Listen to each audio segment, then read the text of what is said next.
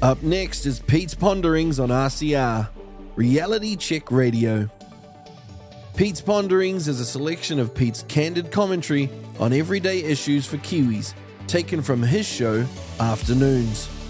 Listen to the live broadcast of Peter Williams' afternoon show at 1 p.m. Mondays, Wednesdays, and Fridays, right here on RCR, Reality Check Radio.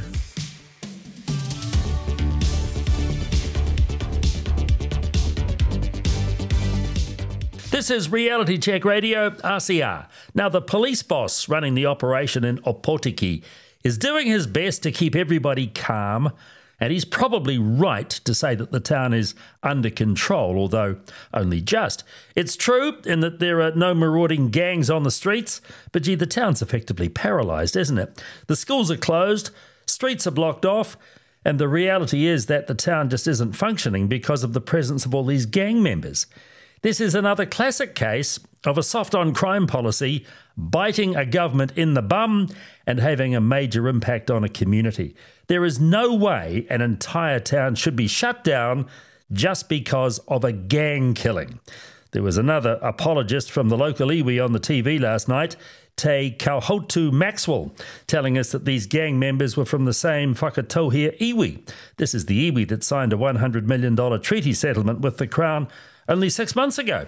Obviously, relations between branches of that iwi are not that cordial. Opotiki does not deserve this. It's having a major aquaculture project developed in its harbour. That's due to employ over 200 people. It has the treaty settlement. The town should be in a boom time. So, what's happened? Well, surely it comes down to attitude and leadership, and frankly, way too much sympathy for the gang connections. Nothing's going to change in Opotiki until the troublemakers are removed. Now, the Radio New Zealand newsroom scandal, whereby a story from the Reuters news agency was altered to give it uh, a pro Russian slant, was, we were told by the RNZ chief executive Paul Thompson, limited to one series of stories on the Russia Ukraine war. But now the lawyer Thomas Cranmer has discovered more examples of overseas copy being doctored, being altered. Now, these are stories about the ongoing Israeli Palestinian conflict. For example, Reuters reported Hamas as running the blockaded Gaza Strip. The RNZ version, altered, said Hamas was the elected government of the Gaza Strip, which is sort of correct, except that the last election was 17 years ago, and whatever legitimacy that result in 2006 had is well and truly dissipated. That was but one example of words and phrases being altered to present a pro Palestinian angle. Under the agreement between Reuters and their clients, like RNZ, copy is not allowed to be changed to alter the editorial slant. So there are at least two contentious subjects where RNZ are changing things to suit their narrative, or rather the narrative of one of their digital producers. How do we know it's not happening, though, in other stories? RNZ's reporting on matters like climate change, vaccine passes and mandates, and Maori or iwi issues has been very one sided for at least the last three years. We know that trust in the New Zealand media is at an all time low. This fiasco at RNZ will lower it even further. A seriously, a seriously independent investigation is called for over this, surely. You're listening to Pete's Ponderings on RCR, Reality Check Radio. Uh, I know that Fatma Samoura has to sell her game and she has to sell the FIFA Women's World Cup. But gee, for the FIFA Secretary General to say that this event in New Zealand and Australia starting next month will be the best World Cup, regardless of gender, is frankly gilding the lily quite considerably, is it not? You see, despite a huge PR and media push in recent times, this event is just not capturing the nation's imagination. Well, not yet, anyway. I think most of that has got to do with how useless the New Zealand team is. The reality is that since last October, they've gone nine matches without a win, scoring two goals in that time, but conceding 23. Just think of the other Women's World Cups played here in recent times. Last year, the cricket hardly registered because the White Ferns were eliminated early. Yet the rugby was a great success because the Black Ferns won the tournament in a fairy tale. Now, my wife and I have bought tickets to some matches at the soccer in Dunedin, but you know, when only 220,000 tickets have been sold so far for the 29 matches in New Zealand, that is looking at a whole lot of empty seats. It means an average of about 7,500 spectators a match in stadiums where the smallest capacity is 25,000. It could be an embarrassing look. But at least the players and the fans can wear rainbow armbands and flutter indigenous flags now because FIFA's second in command says it's okay to do it because they want the tournament to be inclusive. Now, all this change in attitude will cause one of two things to happen. The showing off of social issues symbols will become so commonplace as to soon become meaningless, or some fans will show up with signs that will annoy the hell out of the woke. And then what will happen? What will happen when the first woman to enter a stadium wearing a pro women's rights t shirt is cited by the transgender activists? I mean, do FIFA really know what they're letting themselves in for here? Our text machine is now live. Send us your thoughts by texting your message to 2057.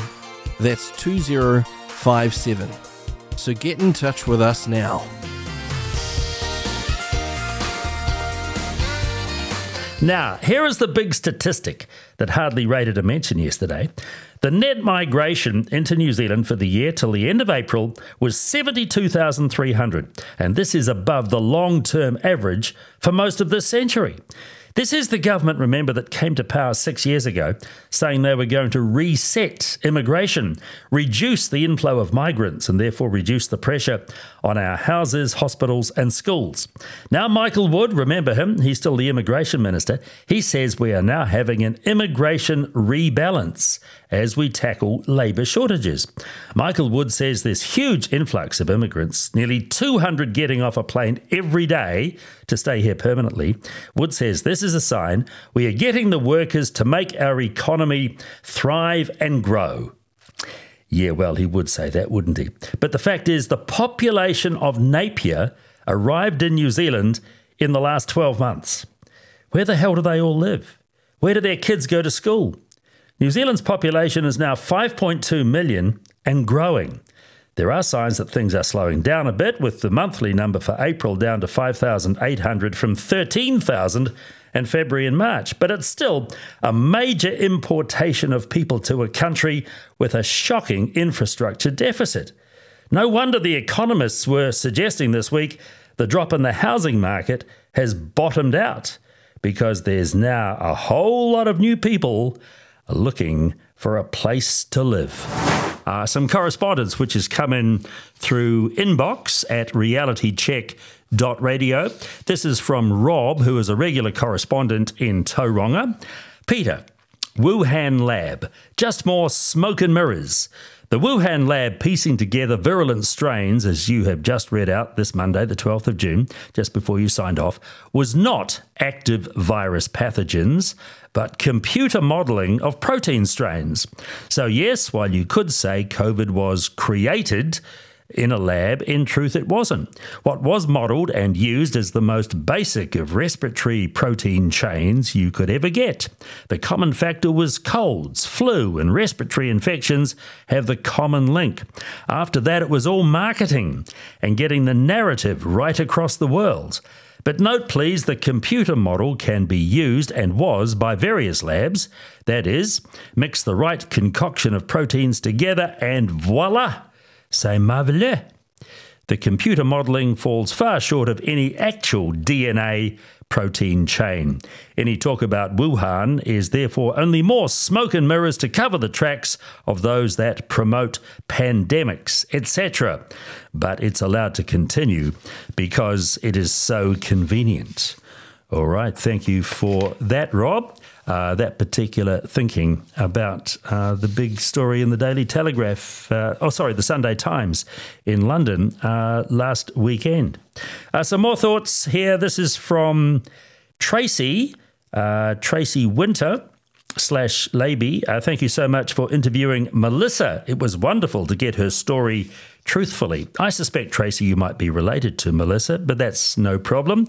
It was great to hear Melissa's story about how she was effectively chucked out of uh, ice skating in New Zealand because she was unvaccinated and went off and found great satisfaction in the Netherlands and is doing so well. And a couple of comments about some of the music. Uh, always thought that was a fantastic song, Hocus Pocus by Focus. Great drumming. That's from Ron. And then this one has come in from an anonymous texter, The Tubes. Bloody great stuff, RCR Pete. You the best, bud. Thank you for that. We really appreciate your comments on the music. Our text machine is now live. Send us your thoughts by texting your message to 2057. That's 2057. So get in touch with us now.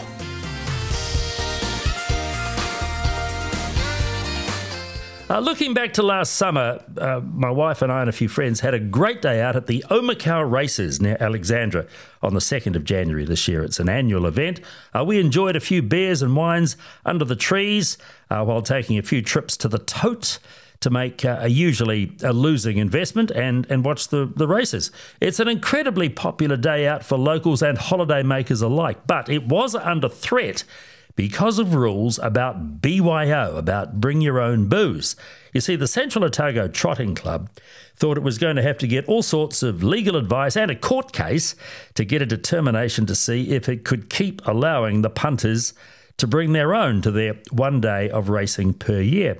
But that's all been changed now, thanks to a bill that went through Parliament last week. It passed its third reading and it's off for royal assent now. Uh, the bill is called the Sale and Supply of Alcohol Exemption for Race Meetings Amendment Bill. Anyway, it's now law, and the chili bins can be loaded up in central Otago again on January the 2nd next year. But this bill means that racing and trotting clubs around the country, which have three or fewer meetings in a calendar year, can have a BYO day out. You know, it's one of those bills which makes perfect sense and contributes to happy community activities. There are so many little country racing clubs around the country just uh, w- which just would not exist if they had to go through the whole rigmarole of licensing regulations every time they held a meeting. So this is one occasion where we can say that the politicians actually showed some common sense and didn't let the politics get in the way. But the incredible thing is, the bill was promoted and shepherded through Parliament by a National Party MP. Guy called Ian McKelvie. He's the MP for Rangitikei. Uh, you've probably never heard of him. He's actually finishing up as an MP this October. This is his nice wee leaving present for us folks in the country. Thank you, Ian. Have a nice retirement. And thanks for the BYO bill.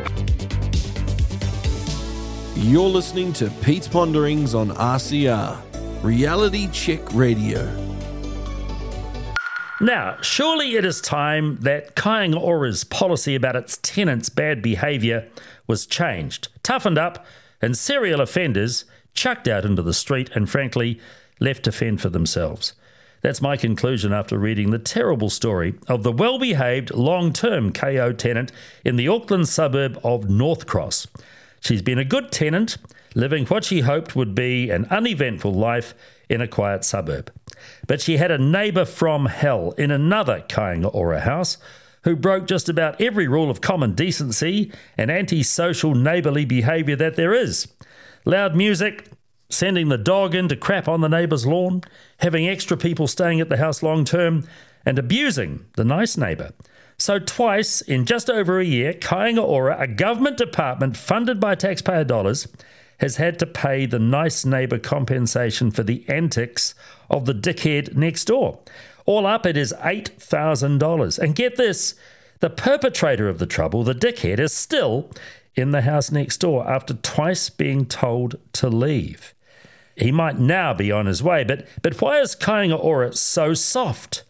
And their regional director around Auckland, Taina Jones, says she wants Kāinga Ora homes and the communities they are in to be enjoyable places to live And KO, Kāinga Ora, is committed to strengthening their approach to responding to disruptive behaviour when it occurs.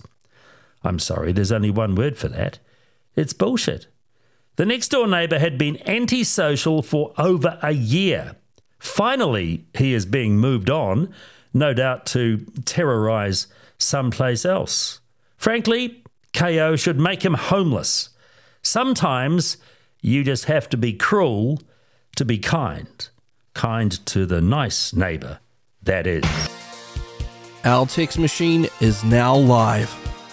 Send us your thoughts by texting your message to 2057. That's 2057. So get in touch with us now.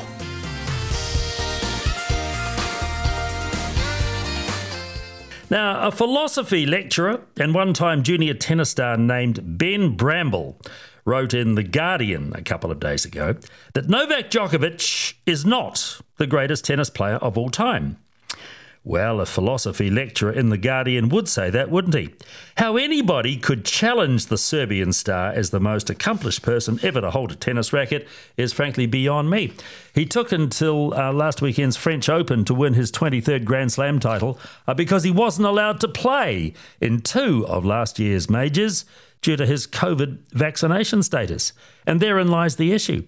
Because he took a stand to protect his body autonomy, which frankly every right thinking professional athlete should do, he was denigrated by those who believed he should have kowtowed and buckled to government coercion. Uh, my admiration for Novak Djokovic only increased considerably during last year. Carlos Alcaraz won the US Open title last year, but he did it in a field without Djokovic. So, should there be an asterisk alongside his name and alongside that title? Of course not. It's a genuine title, and you can only play who was in the field. Novak Djokovic, remember, was just one match away from a calendar year Grand Slam in 2021 when he lost the US Open final. Who will bet against him completing that Grand Slam this year? Something nobody has done since Rod Laver in 1969. Djokovic is the youngest of the big three, one year younger than Rafael Nadal, five years younger than Roger Federer. But he won major championships against them both, and now he's outlasted them. It's not his fault the next generation are not yet ready to better him. And you measure greatness not just by the wins, but also by the number of second placings. And Djokovic has not only won more major championships than anybody else, he's also been in more finals than both Roger Federer and Rafael Nadal. I like to base my opinions on evidence, and the evidence, frankly, is absolutely clear cut. Novak Djokovic is undoubtedly the greatest tennis player of all time. End of story. I mean, frankly, what would The Guardian know? You've been listening to Pete's Ponderings on RCR, Reality Check Radio. Remember, you can catch Pete's full show combining smooth sounds and candid commentary on everyday issues for Kiwis and the Peter Williams Afternoon Show on our live broadcasts 1 p.m. Mondays, Wednesdays, and Fridays. Right here on RCR, Reality Check Radio.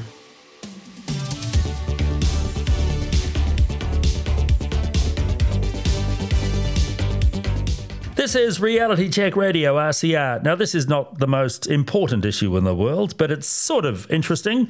I bought a bottle of milk the other day. When I got it home, I noted it had only one day left before its best buy date.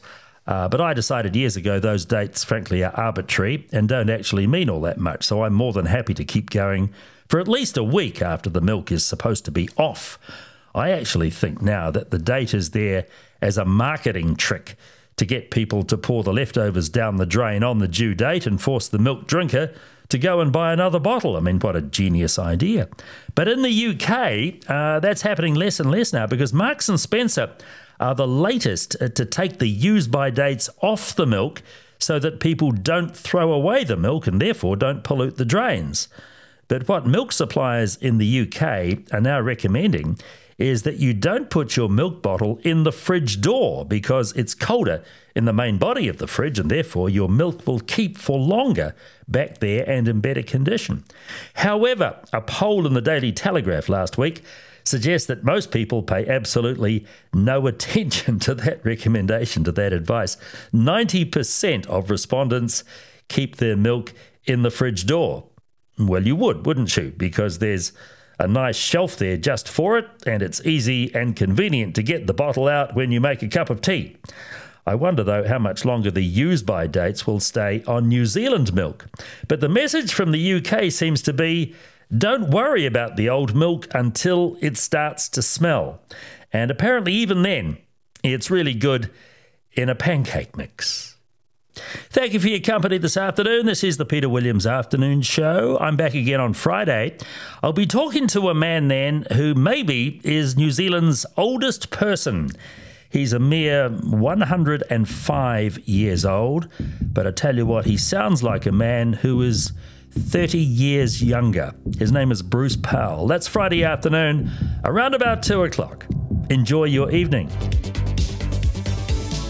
You're listening to Pete's Ponderings on RCR, Reality Check Radio.